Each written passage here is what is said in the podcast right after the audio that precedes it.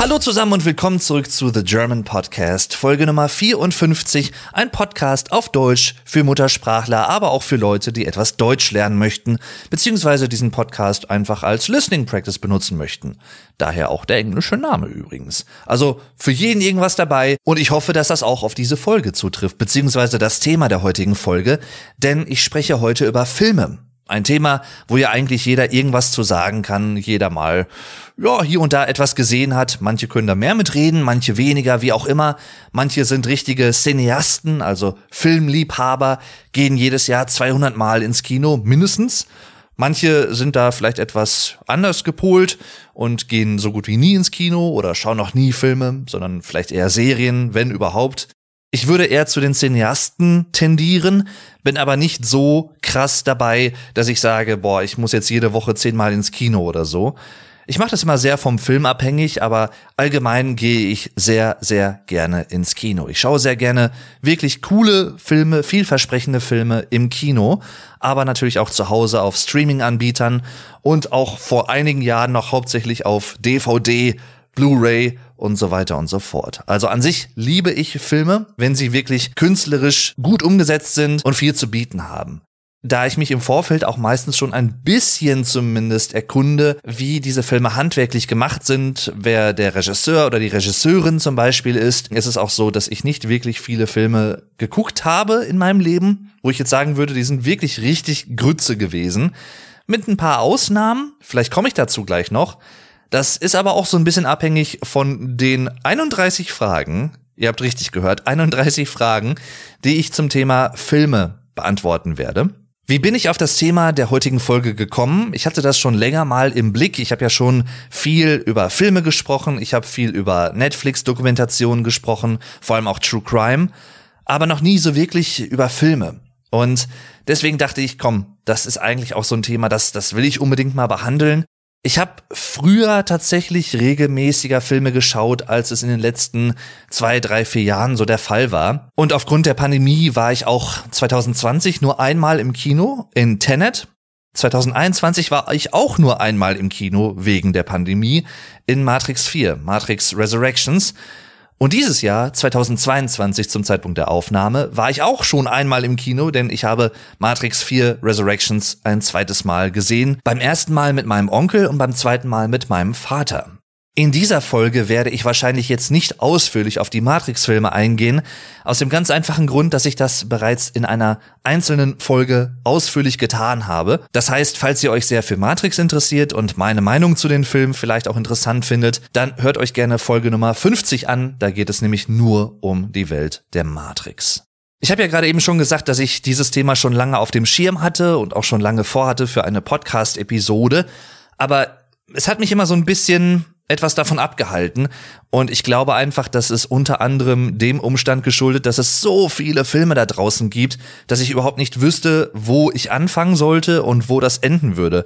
Also rein theoretisch gesehen könnte ich wahrscheinlich einen 50 Stunden langen Podcast nur zum Thema Filme aufnehmen und wäre selbst dann wahrscheinlich immer noch nicht wirklich fertig und hätte noch nicht alles erwähnt, was ich irgendwie erwähnen könnte.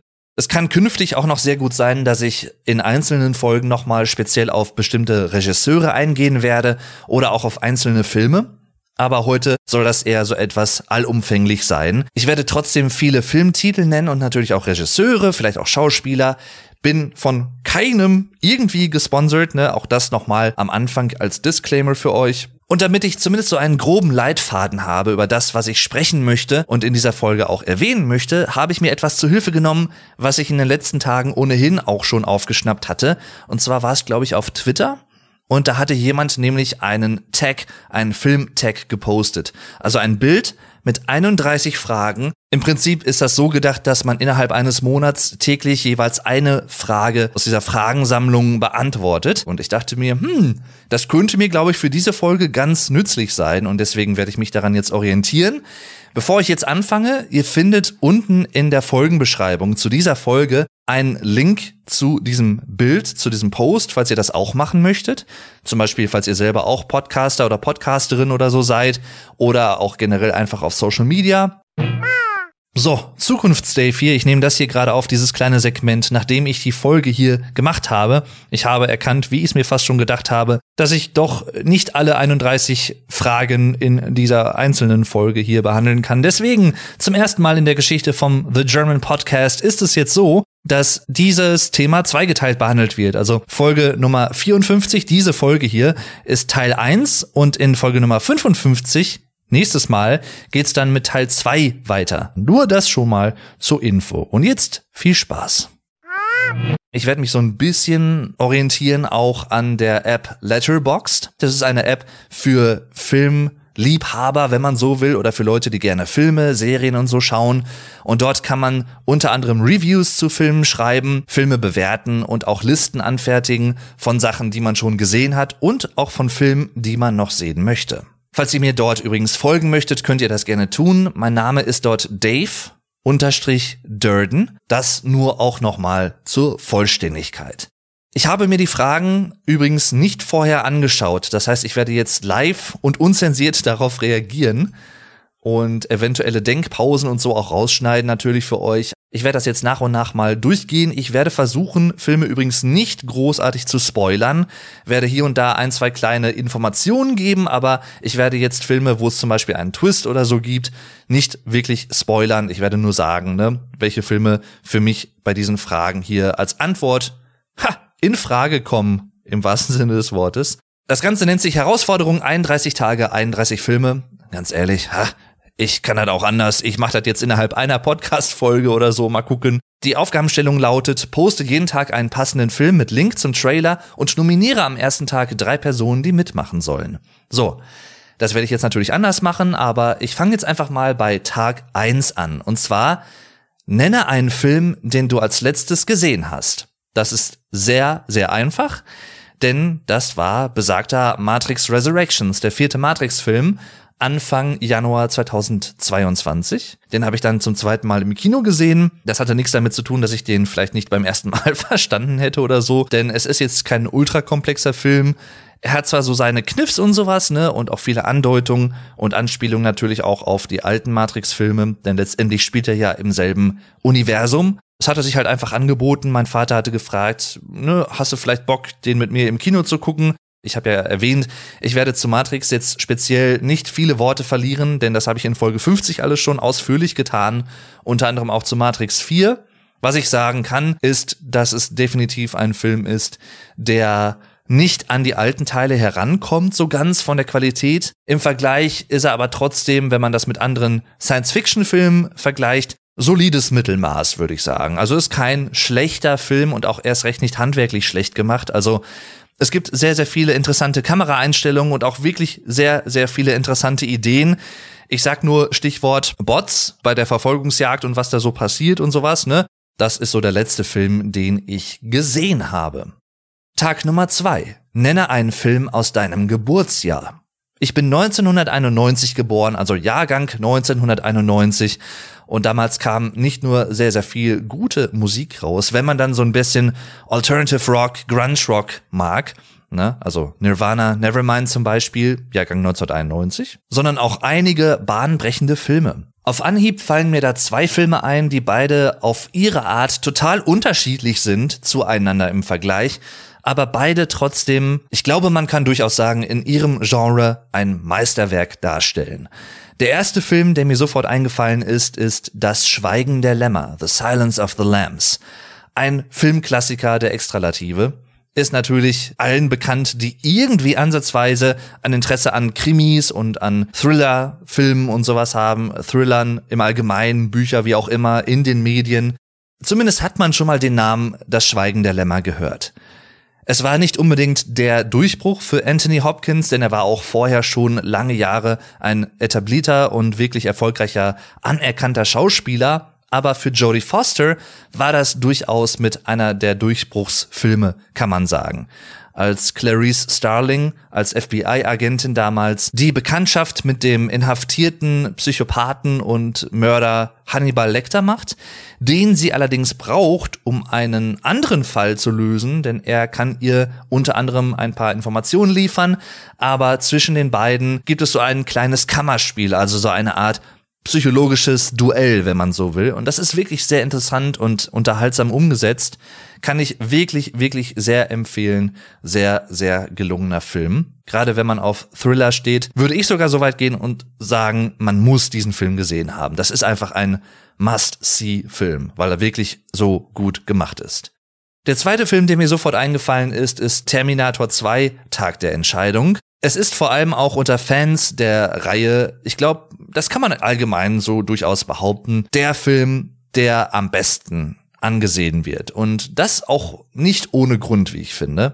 Was sehr interessantes ist, und das ist jetzt kein großer Spoiler, würde ich behaupten, aber gewisse Leute, die im ersten Film ja eher auf der Seite des Bösen standen, ich drück's mal so aus, sind im zweiten Film vielleicht in anderer Mission unterwegs. Und das verleiht dem Ganzen natürlich, wenn man den ersten Film kennt, eine gewisse Würze. Es ist halt einfach einer der für die damalige Zeit vor allem auch sehr bahnbrechenden großen Actionfilme gewesen. Es ist halt einfach eine Paraderolle von Arnold Schwarzenegger, wie ich finde. Also gerade in Actionfilmen blüht er auf. Er hat später in seiner Karriere danach, weil er sich auch so ein bisschen davon ja auch befreien wollte von diesem Sticker, der ihm so aufgegeben wurde von wegen, ach, das ist doch dieser Actionfilm-Schauspieler aus Österreich mit seinem komischen Akzent, wenn er Englisch spricht und so. Aber er hat später auch noch gezeigt, dass er auch zum Beispiel in Komödien durchaus einiges zu leisten vermochte. Also der hat da wirklich auch sehr wandelbar geschauspielert, muss man sagen. Unter anderem hat der Film auch einige CGI-Effekte zu bieten, die damals durchaus nicht ohne weiteres so einfach umzusetzen waren. Aber James Cameron, den man ja von Titanic unter anderem kennt, von Avatar, der hat da durchaus schon ein Händchen für eine wirklich fulminante Umsetzung bewiesen. Und deswegen beide Filme kann ich sehr, sehr, sehr empfehlen. Und die sind beide sehr unterschiedlich zueinander, aber auf ihre Art einfach wirklich von vorne bis hinten gut umgesetzt. Also da macht man wirklich nichts verkehrt, damit vergeudet man nicht seine Zeit. Wenn man sich ansatzweise für Thriller oder für Actionfilme interessiert, dann schaut euch gerne Das Schweigen der Lämmer und auch Terminator an. Gerne auch die ganze Reihe, aber vor allem auch, ich würde sagen, die ersten beiden Filme sind mit die besten. Tag Nummer drei. Nenne einen Film, der dich zum Lachen bringt. Ihr habt vielleicht von früheren Folgen meines Podcasts über Netflix True Crime Dokumentation und so und auch Matrix schon in Erfahrung gebracht oder in Erfahrung bringen können, eventuell, dass ich gerne Thriller und solche Sachen schaue. Das ist durchaus das, was ich am häufigsten gucke. Science Fiction, aber auch Fantasy, ähnliche Sachen. Ne? Aber ab und zu kann es vorkommen, dass ich auch wirklich, ja, Komödien schaue oder Comedy-Filme.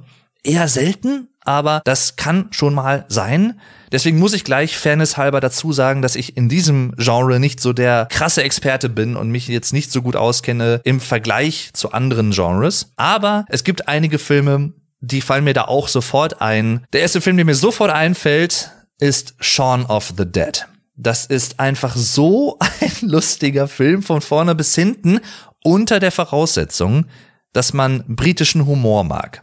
Denn der Film trieft vor britischem Humor, der teilweise sehr trocken sein kann, aber auch sehr direkt, sehr schwarz in Teilen. Vor allem auch, wenn man auf Zombie-Filme zum Beispiel steht oder diese ganze Zombie-Thematik, also nicht nur in Serien, in The Walking Dead zum Beispiel oder in ernsthafteren Filmen, sag ich mal, wie 28 Days Later. Jedenfalls, ja, falls ihr auf solche Thematiken steht, falls ihr sowas mögt und auch gerne zum Beispiel Comedy-Sachen schaut, ihr müsst euch unbedingt Shaun of the Dead anschauen. Übrigens, Sean ist S-H-A-U-N. Im Prinzip spielt das Ganze auch in Great Britain. Es geht im Prinzip darum, dass eine englische Kleinstadt, wenn man so will, von einer Zombie-Invasion heimgesucht wird. Ich möchte nicht zu viel verraten, aber da spielen auch sehr wirklich stark etablierte Schauspieler mit, unter anderem auch zum Beispiel Bill Nye. Simon Peck spielt mit und Nick Frost. Sehr lustig, sehr unterhaltsam. Teilweise auch ein bisschen stumpf, aber halt absichtlich stumpf und trotzdem clever stumpf.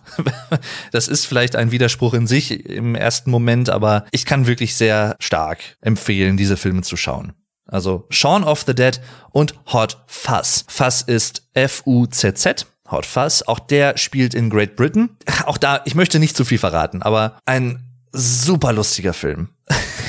es ist so, ich denke immer nur an diese eine Oma mit dem Maschinengewehr zum Beispiel. Faschist! Dong, dong, dong, dong. Leute, die den Film gesehen haben, die wissen wahrscheinlich, was ich meine. Aber ich, ich, wie gesagt, ich möchte da auch nicht zu viel verraten, aber tut euch selber einen Gefallen und schaut euch gerne Shaun of the Dead und Hot Fuzz an. Jetzt, wo ich so drüber nachdenke, viele Filme, die ich bei dieser Frage nennen könnte, also Filme, die mich zum Lachen bringen, sind tatsächlich englische Produktionen. Also britische Produktionen im Allgemeinen. Unter anderem zum Beispiel auch sowas wie ne, die ganzen Monty Python Sachen zum Beispiel das Leben des Brian und ne, die Ritter der Kokosnuss. Das sind natürlich alles auch längst Kultfilme. Da wurde auch schon so viel im Laufe der Jahre zu erzählt und analysiert und da muss ich jetzt gar nicht viel zu verlieren. Aber ich möchte sie auf jeden Fall der Vollständigkeit halber nennen. Gerade auch das Leben des Brian ist für mich einfach ein Meisterwerk von vorne bis hinten. Aber auch hier sehr viel britischer, direkter Humor drin. Man muss es mögen. Aber wenn man das mag, dann hat man mit all diesen Filmen, die ich gerade genannt habe, wirklich sehr, sehr viel Spaß. Unter anderem könnte ich jetzt auch noch Hangover zum Beispiel erwähnen. Auch das ist ein sehr, sehr lustiger Film, beziehungsweise eine lustige Filmereihe. Natürlich könnte ich hier auch diverse Disney-Filme mit einbringen. Auch Filme, selbst zum Beispiel Terminator, den ich eben erwähnt habe, auch der zweite Teil. Auch diese Filme haben natürlich auch hier und da lustige Momente viele Marvel, also Superheldenfilme natürlich, manche auch ein bisschen zu sehr forciert, wie ich finde, ne? Guardians of the Galaxy, Quinn, da habe ich in einer anderen Folge auch schon mal etwas abgerantet, so leicht zumindest, dass mir es da einfach too much war. Das war mir einfach zu viel. Das ist mir dann einfach irgendwann nur noch auf den Sack gegangen. Und ja, also ich habe nichts dagegen, wenn man ein paar lockere Szenen und Stellen in solche Filme auch einbaut. Absolut okay, ne? Passt ja auch teilweise wirklich sehr gut. Aber man kann es halt auch übertreiben. Ist natürlich alles auch immer sehr subjektiv, aber ein Unterschied bei manchen Filmen, der für mich durchaus relevant ist, weil wenn ich das Gefühl habe, na, irgendwie wurde da zu sehr auf das falsche Pferd gesetzt oder die tote Kuh zu lang geritten, sag ich mal, dann ja, schmälert das bei mir so ein bisschen den Eindruck mancher Filme. Und das ist halt eigentlich schade. Ein weiterer Film, den ich unbedingt dann noch kurz erwähnen möchte, ist Stiefbrüder, Step Brothers. Auch wirklich sehr, sehr lustig. Ich sag nur Eier auf dem Schlagzeug, ne? Hast du mein Schlagzeug angefasst und so? Ach ja. Und außerdem muss ich hier The Big Lebowski erwähnen von den Cohen-Brüdern. Ach ja, mit dem Dude. Er hat auf meinen Teppich gepisst und so, ja. Und mit dem White Russian, ach ja. Auch da möchte ich jetzt nicht zu viel zu sagen, denn schaut ihn euch einfach an. Der Film ist einfach richtig, richtig lustig. richtig, richtig gut. Und generell, die Coen-Brüder haben auch viele andere wirklich, wirklich gute Filme gemacht. Unter anderem möchte ich da hervorheben Fargo und No Country for Old Men. Das ist so ein genialer Film, der übrigens fast also eigentlich komplett ohne Filmmusik auskommt, was nochmal eine sehr beklemmende Atmosphäre auch schafft. Ja, Song of the Day. Es ist wieder soweit. In diesem kleinen Segment, gleich geht sofort weiter, keine Sorge, spreche ich ja immer über eine Songempfehlung, die ich in jeder Folge mache. Manchmal passt es thematisch ganz gut. Auch heute habe ich wieder versucht, es hinzubekommen und da ist mir sofort ein Lied eingefallen. Ihr habt es euch vielleicht schon gedacht. Ein Film-Soundtrack. Ja. Ich habe eigentlich, da ich ja diese Folge zweigeteilt mache, sogar zwei Liedempfehlungen Einmal heute und einmal in der nächsten Folge für euch, die mit dem Thema Film zu tun haben. Aber die Empfehlung, die ich heute machen möchte, ist tatsächlich einer der Songs auf einem Soundtrack, der für mich persönlich mehr als nur ein Lied in einem Film sind. Und zwar geht es um das Lied Time von Hans Zimmer. Das ist das allerletzte Stück auf dem Inception Soundtrack. Für mich persönlich ist dieses Lied sehr berührend gerade auch zum Ende hin. Es ist ein typischer Hans Zimmer Song, aber nicht im Sinne von sehr actiongeladen, sehr staccato-mäßig nach vorne gehend, nach vorne treibend, sondern eher einer von der ruhigeren Fraktion, zum Teil zumindest, denn im späteren Verlauf geht das Ganze auch etwas mehr nach vorne. Die Akkorde, die hier gewählt wurden, es ist relativ simpel gehalten eigentlich, aber sehr wirkungsvoll wenn ich diesen Song irgendwo höre, der wird manchmal auch, glaube ich, bei Dokumentationen benutzt. Ungelogen vergeht kein einziges Mal, dass ich nicht zumindest ein, zwei kleine Tränchen im Auge habe. Es ist wirklich so. Also es berührt mich einfach sehr. Selbst wenn ich jetzt gerade so nur darüber spreche und daran denke, es triggert in mir halt doch irgendwo Emotionen und das ist halt die Schönheit von Kunst, wie ich finde. Immer wieder. Das merke ich jedes Mal wieder, wenn ich diese Song of the Day Empfehlungen mache. Aber auch in diesem Fall, also was Soundtracks angeht, Soundtrack-Komposition, also mehr oder weniger auch klassische Komposition, symphonische Komposition in diesem Umfeld ist Time von Hans Zimmer für mich persönlich einfach mega, mega gut gelungen. Und äh, ja, ich möchte auch nicht weitere Worte dazu verlieren. Wie gesagt, es ist ein wunderschönes Stück Musik. Also Time von Hans Zimmer vom Inception Soundtrack. Ihr findet einen Link dazu, wie immer in der Folgenbeschreibung und auch einen Link zu meiner Spotify-Playlist mit allen bisherigen, vorherigen Song of the Day-Empfehlungen. Hört euch das Lied gerne mal an, beziehungsweise der gesamte Soundtrack zu Inception ist von vorne bis hinten einfach wirklich, wirklich gut. Hans Zimmer ist einer meiner Lieblingskomponisten überhaupt. Das hat nichts damit zu tun, dass er Deutscher ist, sondern einfach, weil er auch ein Ohr für interessante Melodien und Arrangements hat, wie ich finde. Also immer passend zu dem Thema des Films. Und damit geht's weiter beim Thema. Tag Nummer 4. Nenne einen Film, den du immer wieder sehen kannst. Boah, auch da könnte ich sehr, sehr viele nennen. Also ich habe da einige Filme, die ich auch in unregelmäßigen Abständen, aber durchaus mehr oder weniger, ja, fast jährlich immer mal wieder schaue oder vielleicht auch manchmal einfach nur nebenbei laufen lasse, wenn ich irgendwie an Videos arbeite oder irgendwas anderes mache, Haushalt oder so. Es gibt ja so ein paar Filme, zu denen ich immer wieder zurückkomme und das hat hauptsächlich auch mit dem von mir sehr geliebten Wort Atmosphäre zu tun. Das benutze ich ja immer sehr gerne, wenn ich über Medien und so spreche. Aber es ist für mich einfach auch ein Qualitätsmaßstab, den ich an Kunst anlege. Ich weiß nicht, wie es euch geht, aber für mich persönlich ist eine Stimmung, die erzeugt wird, sei es durch Bild, durch Ton oder wie auch immer, enorm wichtig, weil nur so ich mich auch meistens in diese fremden Welten und in diese künstlichen Welten sozusagen hineinversetzen kann. Manche Filme schaffen das besser als andere und es gibt zum Beispiel auch Filme, die jetzt nicht die größten Blockbuster sind, aber trotzdem für sich gesehen einfach gut gemacht sind. Ne? Nur weil ein Film ein Blockbuster ist, heißt es ja auch nicht, dass es wirklich ein qualitativ und handwerklich hochklassiger Film ist. Das sollte man vielleicht auch noch mal erwähnen. Auch da gibt's sehr viel Schund nur weil das sehr bekannter Schund ist, macht's ihn nicht zu gutem Schund. Deswegen würde ich mal einen Film erwähnen, der vielen von euch wahrscheinlich nicht wirklich viel sagen wird, obwohl er sehr, sehr bekannte und renommierte Schauspieler in sich hat. Und zwar Die Neun Pforten, The Ninth Gate auf Englisch, also das neunte Tor sozusagen. Im Deutschen Die Neun Pforten. Das ist ein Film von Roman Polanski, unter anderem mit Johnny Depp übrigens. Ich glaube aus dem Jahr 99 oder so. Ein sehr mythischer, sehr okkulter Film auch irgendwo so ein bisschen, wo es um Dean Corso geht, gespielt von Johnny Depp, einem Buchhändler, der für Geld und für Klienten auf der Suche nach seltenen Büchern zum Beispiel auf der Welt ist. Also Klienten, die sehr viel Geld haben und dort gibt es zum Beispiel den Buchsammler Boris Balkan, der ein Buch haben möchte, und zwar Die Neun Pforten. Es gibt nur noch drei Exemplare dieses Buchs aus dem 17. Jahrhundert. Und mit diesen Büchern kann man wohl irgendwie angeblich den Teufel beschwören und so. Und ja, ne, mehr möchte ich nicht verraten. Sehr spannender, sehr gut gemachter Film. Wie gesagt, für mich persönlich gerade auch in der Atmosphäre. Die Musik trägt sehr stark dazu bei. Johnny Depp macht da wirklich eine sehr gute Rolle. Ich finde, klar wirkt er auch in sowas wie Fluch der Karibik, also Pirates of the Caribbean und solchen Filmen, Sweeney Todd und so auch sehr, sehr gut. Also eher am lustigen Ende der Skala. Aber für mich persönlich ist Johnny Depp auch wirklich ein hervorragender Schauspieler durch seine Mimik, durch sehr subtile Mimik teilweise auch, durch sein subtiles Spiel, der sich sehr für mysteriöse Filme, Krimis, Thriller und sowas anbietet.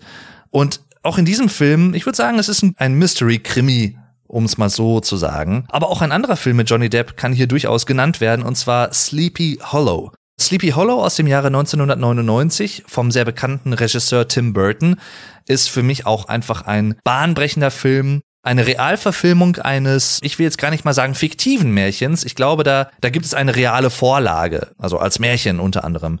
Und zwar geht es da um einen kopflosen Reiter, der Leute in einem Dorf heimsucht und so aus bestimmten Gründen. Und das Dorf heißt Sleepy Hollow, ist ein sehr verschlafenes kleines Dörfchen. Der Film spielt im Jahre 1799 übrigens. Und Ichabod Crane, gespielt von Johnny Depp, ist ein Ermittler, der in das Dorf Sleepy Hollow gerufen wird und relativ skeptisch dem gegenübergestellt. Und ja, er muss sich da in diesem sehr interessanten kleinen Dörfchen mit sehr vielen mysteriösen Machenschaften zurechtfinden und so. Und diese im ersten Moment unglaubwürdige, komische, ausgedachte Story über einen kopflosen Reiter und so entwirren und die Wahrheit herausfinden. Das ist so ein bisschen die Prämisse des Films. Alles extrem märchenhaft umgesetzt, aber trotzdem sehr düster. Also halt typisch Tim Burton. Wenn man darauf steht, auf seinen Stil, ist Sleepy Hollow für mich persönlich mit das Beste, was er in dieser Art von Film jemals zustande gebracht hat. Und auch wenn ich das mit anderen Filmen mit ähnlicher Stimmung vergleiche, ist Sleepy Hollow für mich einfach extrem gelungen. Fight Club ist definitiv so ein Film, den ich immer wieder schauen kann, weil mir auch immer wieder, fast bis heute eigentlich, neue Details auffallen, die ich vorher noch nie so aktiv wahrgenommen habe. Vielleicht unterbewusst, aber noch nie bewusst. Und es ist halt einfach von vorne bis hinten ein krass gelungener Film mit vielen Twists und Wendungen und Fragen, die sich beim Zuschauer ergeben und ja, Vermutungen, was da so dahinter stecken könnte, hinter dem, was da so passiert, ne, um Tyler Durden und so. Übrigens, mein Moniker im Internet, Dave Durden, das Durden, also der Nachname, stammt von Fight Club. Fight Club übrigens selbst eine Buchverfilmung. Das stammt von dem Film, den ich über alles schätze und der durchaus mit zu meinen Lieblingsfilmen aller Zeiten zählt. Also locker, weil der einfach komplex ist, aber nicht um der Komplexität willen, sondern weil es zur Geschichte beiträgt und auch hilft, diese Geschichte in dieser Form zu erzählen. Also da gibt's so viel zu entdecken und es ist ein von vorne bis hinten einfach sehr interessant gemachter Film. Deswegen schaut ihn euch an. Verdammt. Fight Club von David Fincher übrigens, auch einem meiner Lieblingsregisseure, der sehr, sehr viele coole andere Filme gemacht hat. Eventuell erwähne ich gleich auch sogar noch ein, zwei davon. Tag 5. Nenne einen Film, der dir etwas beigebracht hat. Für diese Frage bietet sich ja irgendwo ein Film an, der vielleicht auch auf einer wahren Begebenheit beruht. Es kann natürlich auch ein fiktiver Film sein, aber ich nehme jetzt einfach mal ein, eine Verfilmung einer wahren Begebenheit und zwar ein Film, der auch visuell durchaus krass ist und gleich auch zu Beginn sehr, sehr ja, ne, eindrücklich, um es mal so auszudrücken, beginnt und zwar Der goldene Handschuh, The Golden Glove. Ein Film, der noch nicht so alt ist, ich glaube aus dem Jahr 2019 müsste er sein. Ein deutscher Film übrigens auch. Also sehr, sehr krass umgesetzt halt auch. Denn der Film basiert auf dem Serienmörder Fritz Honka, der auf der Reeperbahn, ich glaube, wann war es, in den 70er Jahren des 20. Jahrhunderts sein Unheil getrieben hat. Und es werden halt Aufnahmen auch von seiner Wohnung damals gezeigt, detailgetreu nachempfunden im Prinzip. Auch da möchte ich nicht zu viel vorwegnehmen. Und gleich der Anfang des Films ist schon durchaus etwas verstörend, aber wie gesagt, wenn man sich für True Crime interessiert und auch wirklich handwerklich gut gemachte Filme mag, dann der goldene Handschuh kann man sich durchaus mal angucken. Aber wie gesagt, Triggerwarnung an dieser Stelle durchaus, denn der Film hat es in sich, gerade auch visuell, was mir umso mehr Respekt großen Respekt vor den Schauspielern und der schauspielerischen Leistung abzollt. Und hier habe ich zum Beispiel etwas über diese Tat gelernt, ne, wie das alles so abgelaufen ist. Der Name Fritz Honka war mir vorher schon mal ein Begriff, aber ich wusste jetzt nicht genau, was er gemacht hatte und so. Aber ja, ne, puh, ist jetzt vielleicht nicht die erwartbarste Antwort auf diese Frage gewesen, aber durchaus eine, die auch passt. Tag Nummer 6. Nenne einen Film, den du nochmal im Kino sehen möchtest nochmal. Das heißt ja, dass ich einen Film wählen muss, den ich vorher schon auch mal im Kino gesehen habe. Da muss ich einen Film nennen, den ich eventuell auch bei einer späteren Frage vielleicht, ich weiß es nicht, auch nochmal erwähnen muss, den ich im Kino gesehen habe und nachdem ich den zum ersten Mal von, ich glaube, drei, vier, fünf Malen im Kino gesehen hatte, als ich da aus dem Kino rauskam, ich war einfach ich war wirklich geflasht. Ich war, ich muss es einfach so sagen, wie es ist. Ich kam aus dem Kino raus und hatte so einen Mindfuck-Moment. So von wegen, wow. Wie herausragend war das bitte gerade? Es geht um den Film The Dark Knight aus dem Jahr 2008. Der zweite Batman-Film der Christopher Nolan-Trilogie, wenn man so will. Batman Begins, The Dark Knight und The Dark Knight Rises. The Dark Knight Rises ist, fällt so ein bisschen ab im Vergleich zu den ersten beiden, aber ich würde sagen, sowohl Batman Begins als auch vor allem The Dark Knight sind für sich gesehen durchaus herausragende Superheldenfilme der letzten Jahre und Jahrzehnte sogar. Ich war 2008 im Kino, als der Film frisch rauskam, hatte Batman Begins schon gesehen, mochte den sehr. Damals war ich übrigens noch nicht so wirklich ein Kenner von Christopher Nolan und den Filmen, die er so gemacht hat. Also, ne, Memento zum Beispiel. Auch ein Film, den ich vielleicht gleich irgendwann nochmal erwähnen würde, äh, könnte, sollte, müsste. Der Soundtrack von Hans Zimmer und James Newton Howard in Kooperation miteinander übrigens ist sehr treibend, so typisch nach vorne gehend, ne, diese Rhythmen, die auch hier bemüht werden und dieses teilweise auch Staccato-ähnliche, was Hans Zimmer gerne auch in seinen Soundtracks durchaus einbaut. Das untermalt diese imposanten und bildgewaltigen Szenen dieses Films einfach perfekt, wie ich finde, von vorne bis hinten. Aber auch die etwas ruhigeren, gefühlsbetonteren Stellen. Also ist, an diesem Film ist einfach alles, wie ich finde, es ist, man muss immer vorsichtig mit sowas sein, natürlich, ne? Aber ich muss einfach sagen, an diesem Film ist für mich eigentlich alles perfekt. Von vorne bis hinten. Die Story, die schauspielerische Leistung, die Settings, also die, die Handlungsorte sozusagen, die Effekte.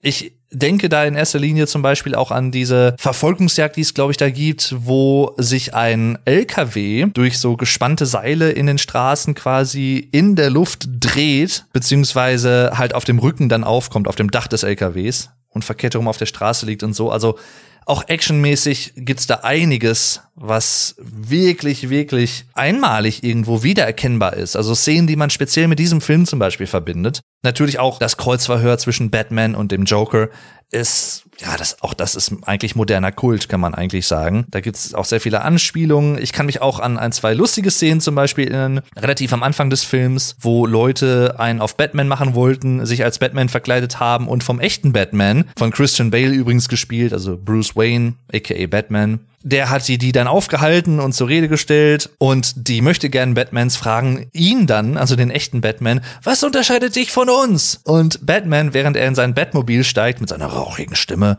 ich brauche keine Schulterpolster. Es ist, Klar, es ist immer auch stumpf, aber es ist einfach cool. Das ist einfach lässig. Lässig und cool, passt zu der Rolle des Batman. Und ich kann mal eine Sache verraten. Einige von euch wissen ja wahrscheinlich, dass ich an einem Buch arbeite, das ich hoffentlich im Jahr 2022 irgendwann auch veröffentlichen werde oder so. Mal gucken. Sobald das alles mal fertig ist und in trockenen Tüchern, werde ich euch dazu auch noch mehr erzählen. Keine Sorge, ihr werdet das nicht verpassen.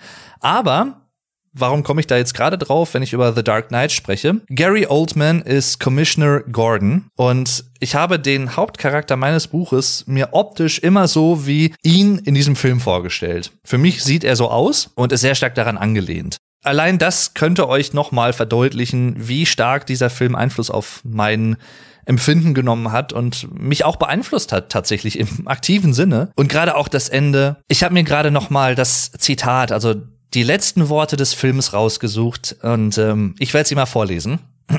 Also alles bezieht sich auf Batman und wird gesagt von James Gordon, also ne, von Gary Oldman in dem Sinne, weil er der Held ist, den Gotham verdient, aber nicht der, den es gerade braucht. Also jagen wir ihn, weil er es ertragen kann, denn er ist kein Held. Er ist ein stiller Wächter, ein wachsamer Beschützer, ein dunkler Ritter gepaart mit dieser Szene, wo er in dieses Licht fährt, das ist so ein imposanter Moment am Ende des Films. Und ich, gerade wenn ich das erzähle und diese Bilder auch vor meinem geistigen Auge habe, ich kriege einfach wieder Gänsehaut.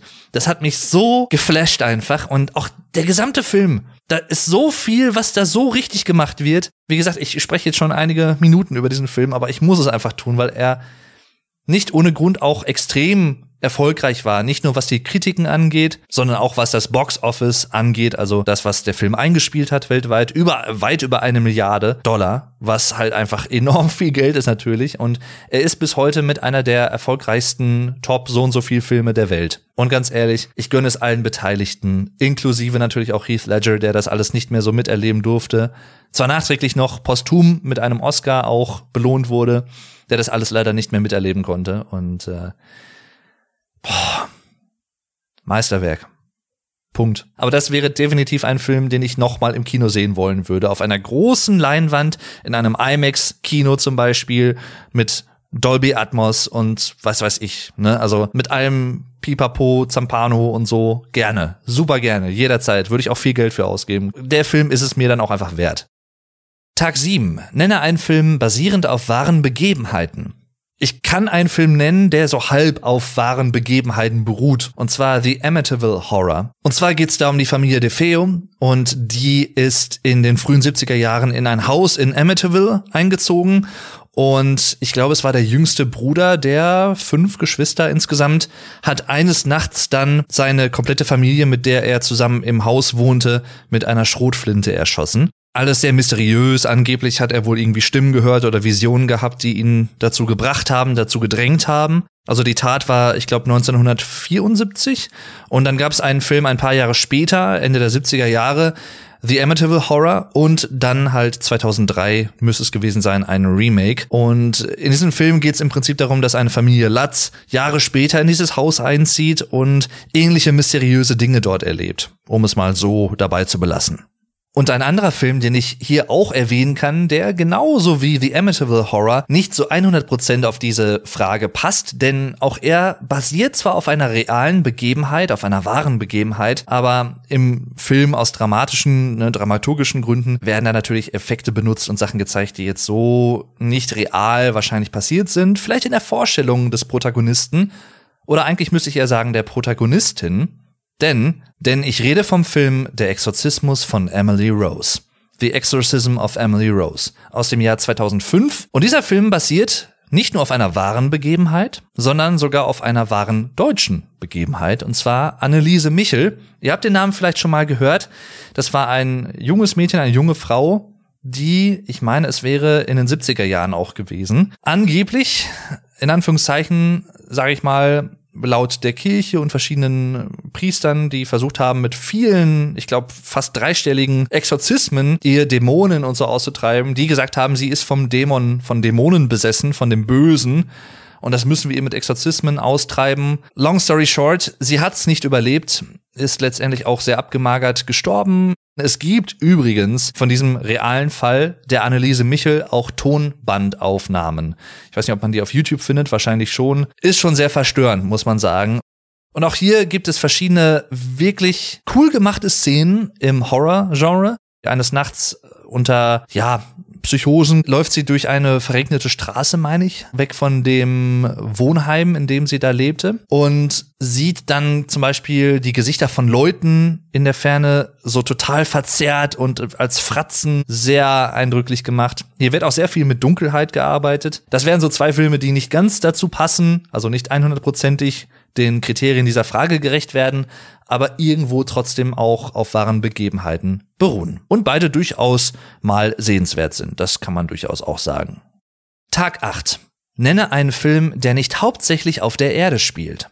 Auch hier könnte ich einen Film aus dem Jahr 2014 ist es, glaube ich, erwähnen, ich könnte mir vorstellen, dass der vielleicht noch mal bei anderen Fragen auch passen würde. Ich werde ihn deshalb nur namentlich erwähnen und mit der Gefahr, dass er vielleicht doch nicht mehr zur Sprache kommt und zwar Interstellar von Christopher Nolan, ein Film, der hauptsächlich im Weltall spielt. Auch Zeitreiseelemente spielen hier durchaus eine wichtige Rolle, aber auch alles mehr oder weniger auf physikalischen Theorien fußend von, ich glaube, Kip Thorne heißt der Herr. Das ist ein theoretischer Physiker, soweit mich nicht alles täuscht, der Christopher Nolan und sein Team bei der Erstellung des Films auch beraten haben. Also da geht es zum Beispiel um die Idee, durch schwarze Löcher und diese Masse an Gravitation, die die ja selber haben, irgendwo auch ne, eine Art Raumzeitkrümmung nutzbar gemacht werden könnte, um halt durch die Zeit zu reisen. Da geht es halt so ein bisschen darum, dass man möglichst nah an diesem Ereignishorizont, an dem sogenannten eines schwarzen Lochs, also diesem hellen Kreis quasi, vielleicht habt ihr schon mal Bilder eines schwarzen Lochs gesehen, also eine Darstellung davon, einer visuellen Darstellung.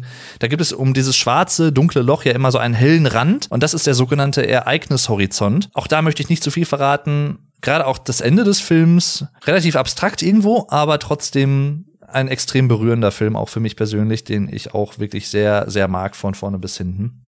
Alien, der erste Alien-Film, aber auch letztendlich mehr oder weniger alle anderen Alien-Filme, die es so gibt, auch mit Abwandlungsfilmen und ne, ähnlichen Filmen, die damit zusammenhängen mit diesem Kosmos, also Prometheus zum Beispiel oder ne, Covenant ich habe diesen Film auch für diese Frage gewählt, denn natürlich erfüllt er nicht nur das Kriterium, dass das nicht auf der Erde spielt hauptsächlich oder eigentlich fast gar nicht, sondern im Weltall auf einer Raumstation oder verschiedenen Raumstationen, sondern auch, weil der Film auch optisch von seiner Aufmachung her sehr erdunähnlich ist. Also er verzichtet auf sehr viele Sachen, die wir von der Erde kennen und baut neue Elemente ein, natürlich auch fiktive Elemente, ne? also das Alien von HR Giga, Hans Rudolf Giga, wird immer HR Giga abgekürzt, ist aber auch leider 2014 schon gestorben. Schweizer Künstler, der für seine surrealistischen Formen und Werke sehr bekannt ist und auch vor allem auch für die Alien-Filme. Er hat auch für einige Alben zum Beispiel das Artwork gemacht und so ein bisschen entworfen, also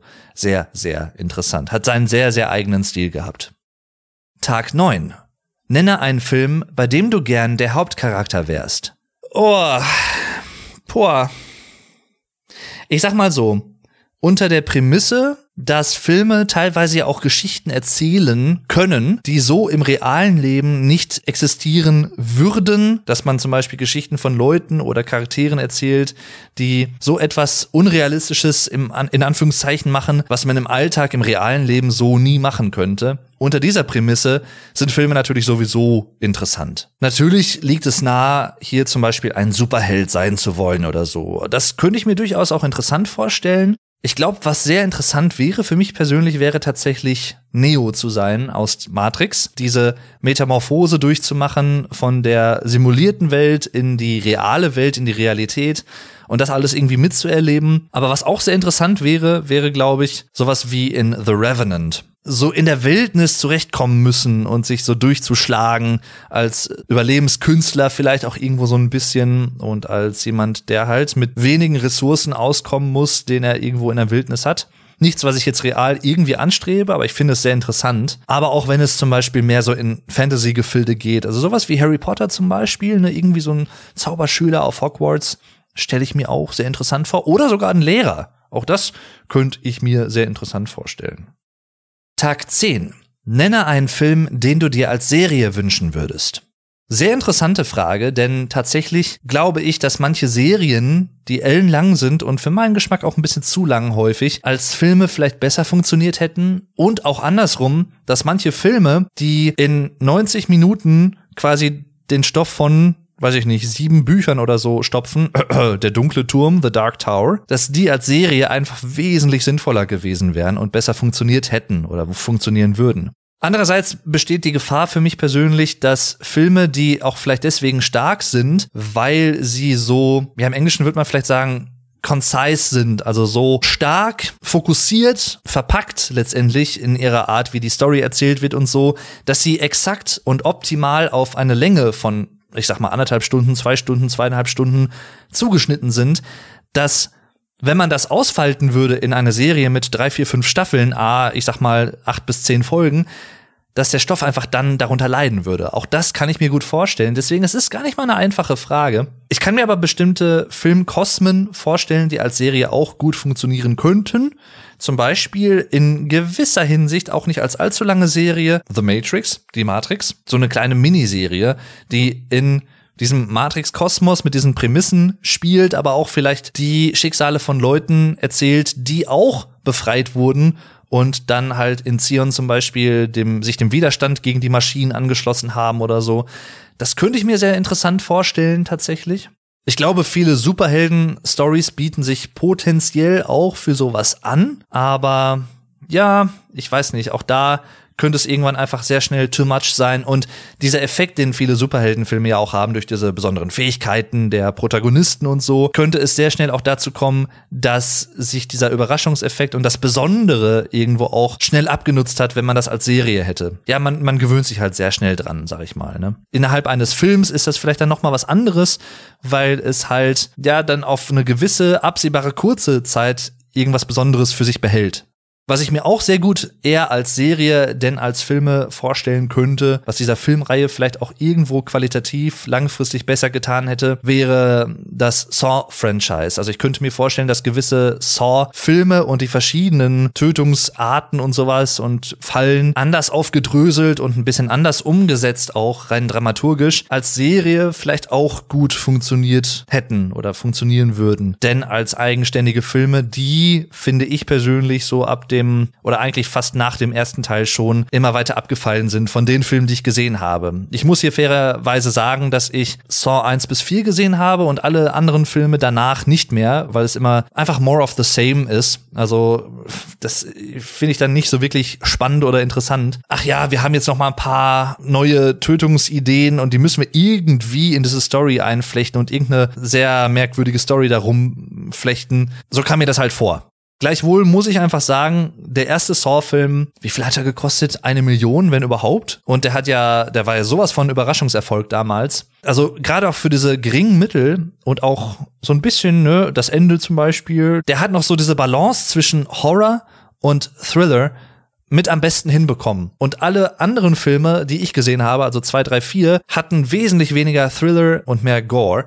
Und das kann man machen, natürlich. Aber für mich persönlich ist das dann einfach weniger interessant, weil, weiß ich nicht, die, die Komplexität der Handlung oder die Ideen auch dahinter wurden für mich persönlich immer flacher und es ging immer mehr einfach nur noch darum, ha, hier, und dann töten wir diesen Charakter auf diese Art und Weise und bauen das irgendwie in die Handlung ein. Und nee, sorry. Also da bin ich dann ausgestiegen und ähm, ich weiß, einige Freunde von mir, die stehen dieser Filmreihe anders gegenüber. Das ist ja auch vollkommen okay, aber für mich persönlich war es dann irgendwann einfach auch, muss ich einfach leider sagen, auch zu stumpf. Nicht jeder Film muss eine philosophische Abhandlung sein. Auch das ist natürlich klar. Das sind ja auch sicherlich von den Effekten auch keine technisch schlecht umgesetzten Filme, ganz und gar nicht. Saw 1 ist wirklich gut, gemacht, aber die anderen braucht man ehrlich gesagt jetzt nicht wirklich. Es denn man interessiert sich wirklich extrem stark für weitere Tötungsmechanismen von Jigsaw und anderen Handlangern und bla blub und so. Okay, ne, kann man gucken, aber ja, wie gesagt, ich brauch's nicht wirklich. Also wie gesagt, vielleicht hätten die Saw-Filme auch ein bisschen mehr qualitativ davon profitieren können. In Anführungszeichen sage ich mal, weil wie gesagt, ich kann mich nicht allumfänglich dazu äußern. Fairerweise sei das dazu gesagt. Wenn sie eher als Serie, als kurze Serie, vielleicht denn als Langspielfilme gemacht worden wären. Aber das ist nur meine persönliche Einschätzung. Tag 11. Nenne einen Film, der dein Leben etwas beeinflusst hat. Also beeinflusst im Sinne von, er hat mir Inspirationen für meine, in Anführungszeichen, Kunst, sag ich mal, ne, also ein Buch, meinen Roman gegeben und so. Da fallen mir direkt ein paar Sachen ein. Wie gesagt, unter anderem auch The Dark Knight, ne, Gary Oldman und so, rein optisch alleine auch und von seiner Art als Commissioner Gordon. Das definitiv, aber auch viele andere Filme von ihrer Atmosphäre, die ich zum Beispiel auch habe im Hintergrund laufen lassen, extra, als ich an dem Buch geschrieben habe, um diese Stimmung so ein bisschen aufzusaugen und in, auch in mein Buch zu packen. Also definitiv auch dann sowas wie der Film 7, Seven, für mich persönlich auch fast mit immer noch der beste Thriller aller Zeiten. Spannend gemacht einfach.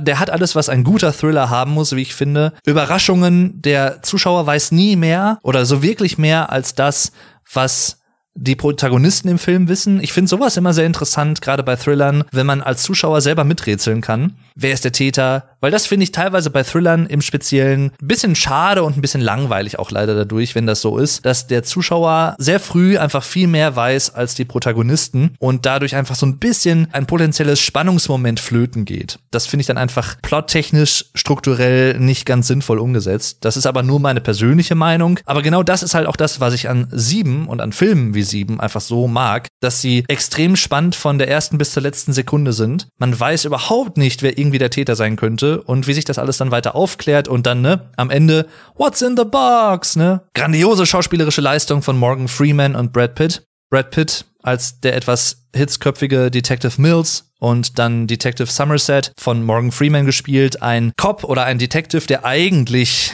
diesen Fall gar nicht mehr annehmen wollte, aber halt dann irgendwie darum gebeten wurde und da reingeschwatzt wurde und ihn dann doch noch übernommen hat. Und es sollte aber nicht ein Fall werden wie vielleicht andere Kriminalfälle, die er mal untersucht hat ohne jetzt auch da mehr zu verraten, aber Sieben, also Seven aus dem Jahr 1995, von David Fincher übrigens auch wieder.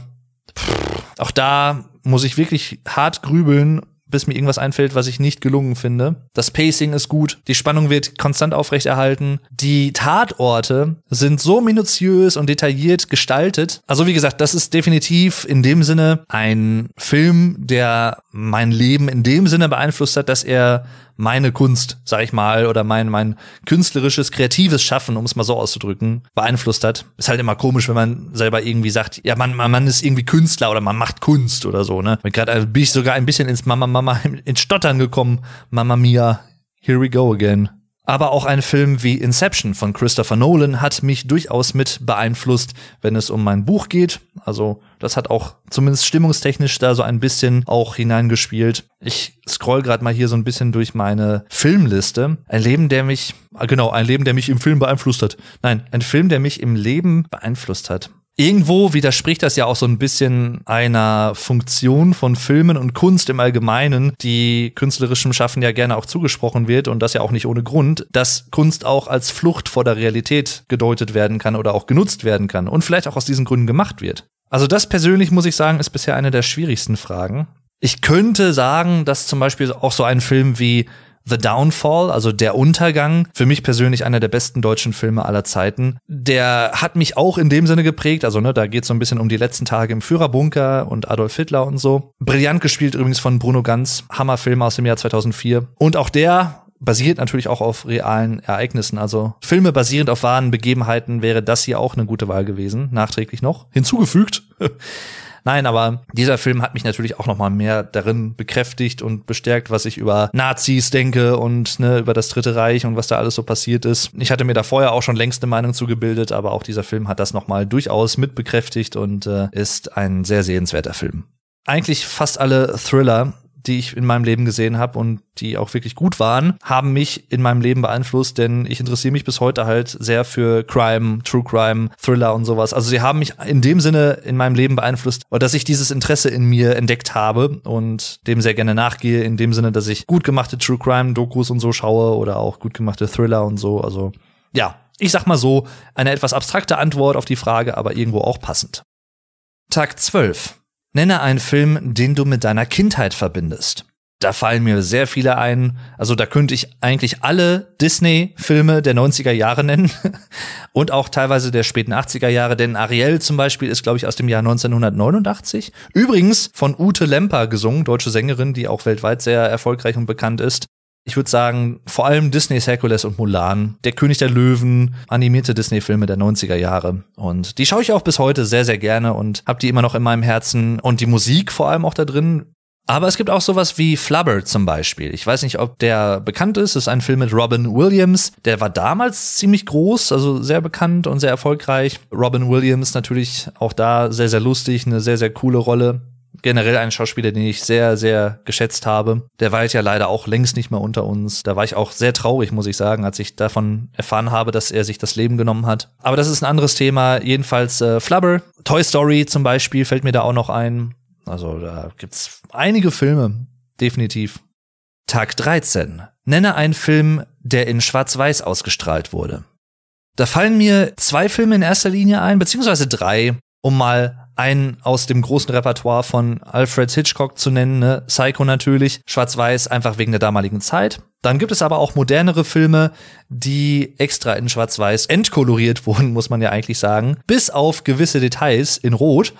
Und einige von euch wissen jetzt schon, welchen Film ich meine, nämlich Sin City mit Bruce Willis unter anderem. Interessanter Film auf jeden Fall. Schon lange nicht mehr gesehen. Müsste ich eigentlich echt mal wieder gucken. Und ein Film, der auch sehr unbekannt ist, aber von einem sehr bekannten Regisseur, der aber mit einer seiner Frühwerke war, beziehungsweise ich glaube sogar sein Debüt im Sinne eines einer größeren Filmproduktion oder eines Feature-Length-Film, also eines Films mit normaler Filmlänge sozusagen, kein Kurzfilm oder so, und zwar Following von Christopher Nolan. 1998 ist ein Krimi, kann man sagen, Low Budget, wurde aber, glaube ich, erst dann auch einige Jahre später nochmal im großen Stil erst veröffentlicht. Also war wirklich erst so ein bisschen independent halt, ne? Sehr unbekannt damals noch, weil das war halt noch zu der Zeit, Ende der 90er, Anfang der 2000er, wo Christopher Nolan seine Karriere als Regisseur erst so richtig in Fahrt gebracht hat oder halt auch wirklich dann da aktiver geworden ist.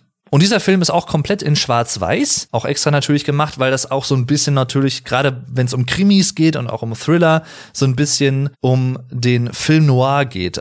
Film Noir ist im Prinzip ein eigenes Filmgenre, wenn man so will, was glaube ich in den 1940er Jahren entstanden ist, wo halt auch eine relativ, ja, eine dunkle Seite der Menschen quasi offenbart wird, ne, und eine relativ, ja, vielleicht auch ein bisschen pessimistische Seite erörtert wird und behandelt wird. Also, ja, und die haben halt immer diesen Schwarz-Weiß-Look, kann man eigentlich sagen. Film Noir, Film in Schwarz oder so, schwarzer Film, irgendwie sowas in die Richtung und äh, passt dementsprechend auch gut zu dieser Thematik.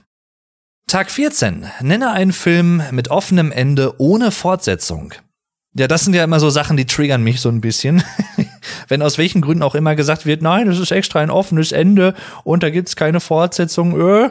Einen habe ich eben schon mal genannt, und zwar Inception. Auch da möchte ich nicht zu viel verraten. Aber es gibt da einen Kreisel, der eine wichtige Rolle spielt und am Ende des Films auch nochmal sehr wichtig wird in der letzten Sequenz. Und je nachdem, was mit diesem Kreisel passiert, weiß man halt manche Sachen oder auch nicht. Und es wird halt nicht genau aufgelöst, was mit diesem Kreisel passiert. Das ist für mich persönlich mit einer der stärksten letzten Szenen eines Films, die ich so kenne. Und dann die letzte Frage für heute, Tag 15. Nenne einen Film, den du jedem zeigen willst. auch hier könnte ich viele Filme nennen. Auch viele Filme, die ich vorhin schon genannt habe. Eigentlich fast alles, was ich vorhin schon von Christopher Nolan erwähnt habe. The Dark Knight, Ne? Inception, Interstellar, die haben alle irgendwas für sich, die Filme, auf ihre Art. Aber ich glaube, da würde ich tatsächlich zu Filmen tendieren, die auch extrem gut sind, wirklich, wirklich gut sind, aber die nicht so bekannt sind. Die technisch, handwerklich, wie auch immer, ne, in allen Belangen eigentlich gut gemacht sind und sehr unterhaltsam, aber trotzdem sehr sophisticated. Das ist das, was ich an Christopher Nolan einfach so schätze, dass er zwar Blockbuster macht, aber diese nicht zu schlicht sind und er nicht mit der Prämisse hereingeht, ich muss einen Film machen, der möglichst optisch einfach nur gewaltig aussieht und der halt möglichst einfach ist, damit er von vielen Leuten auch geschaut werden kann. Er setzt halt nie voraus, dass, wie drücke ich es mal aus, dass Zuschauer vielleicht zu doof sein könnten, Filme zu schauen, sondern er fordert die Zuschauer auch so ein bisschen manchmal mitzudenken, aufmerksam zu schauen. Und das schätze ich einfach so an seinen Filmen. Da muss ich einfach zwei Filme erwähnen. Einer der beiden Filme übrigens würde es auch oder hat es hier bei Letterbox in der App in meine Top 4 Filme geschafft. Aber The Prestige unter anderem mit Hugh Jackman und mit Scarlett Johansson, mit Christian Bale, auch Michael Caine, der ja auch in fast jedem Christopher Nolan-Film seit Batman Begins, glaube ich, irgendwie mitgespielt hat. Das ist ja immer so, so ein bisschen sein Maskottchen, sage ich immer ganz gerne, aber ich finde es immer super, ich mag den total. Ich meine, The Prestige spielt im späten 19. Jahrhundert. Unter anderem spielt auch Nikola Tesla eine kleine Rolle, gespielt von David Bowie übrigens. Letztendlich geht es um zwei Magier, also zwei Zauberkünstler sozusagen, die mit immer krasseren Tricks gegeneinander antreten, sozusagen, in ihren Vorstellungen, in Darstellungen vor Publikum. Auch da möchte ich nicht mehr verraten, aber das ist wirklich auch ein, vor allem auch ein Thema, was nicht so wirklich abgegriffen ist. Also es gibt ja viele Sachen, die wirklich immer wieder von Filmen behandelt werden, mal besser, mal weniger gut. Vieles hat man halt einfach schon gesehen, ne? Und dieser Film hat einen Plot irgendwo auch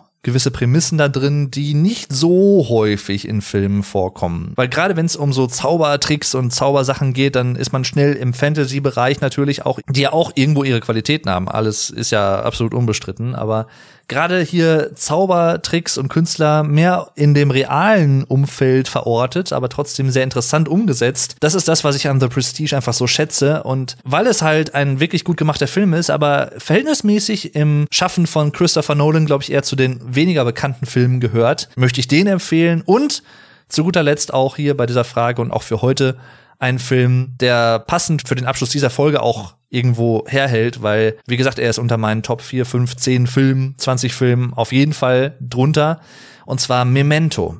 Auch hier möchte ich nicht zu viel vorwegnehmen. Dieser Film besticht nicht nur durch seine Geschichte, es, da gibt's einen Mann, der unter einer gewissen Form der Amnesie leidet, also des Gedächtnisverlustes. Und zwar hat er nur ein Kurzzeitgedächtnis und kann sich nichts mehr langfristig merken ohne dass er es irgendwie aufschreiben muss. Er hat so sogar einige Tattoos von wirklich sehr relevanten Sachen in seinem Leben. Gespielt von Guy Pearce übrigens. Carrie Ann Moss spielt da übrigens auch mit, die Schauspielerin, die unter anderem auch Trinity in Matrix und so spielt. Das ist halt auch so ein Krimi-Thriller, aber halt wirklich einmalig, also sehr einzigartig von seiner Prämisse her und von seiner Story. Durch diese Amnesie eine weitere Sache, die Memento so besonders und wirklich hochklassig macht, ist nicht nur diese Prämisse, diese sehr interessante und nicht so abgegriffene Prämisse mit, diesem, mit dieser Amnesie, die es auch wirklich übrigens gibt, das ist nichts Ausgedachtes. Also so eine kurzzeitige Amnesie, wo man sich nur Sachen für zwei, drei, vier Minuten merken kann und dann vergisst man die wieder. Der Film besticht vor allem auch durch seinen Aufbau und seine Struktur.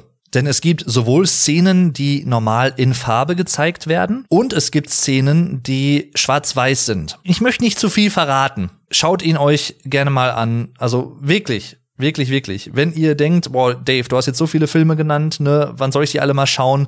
Schaut sie euch auf jeden Fall irgendwie an. Wenn ihr euch für die Genres an sich interessiert und für gut gemachte Filme, werdet ihr da nichts verkehrt machen. Aber wenn ihr nicht viel Zeit habt und nur irgendwie drei, vier, fünf Filme vielleicht davon sehen wollen würdet, schaut euch bitte unter diesen drei, vier, fünf Filmen auf jeden Fall Memento an.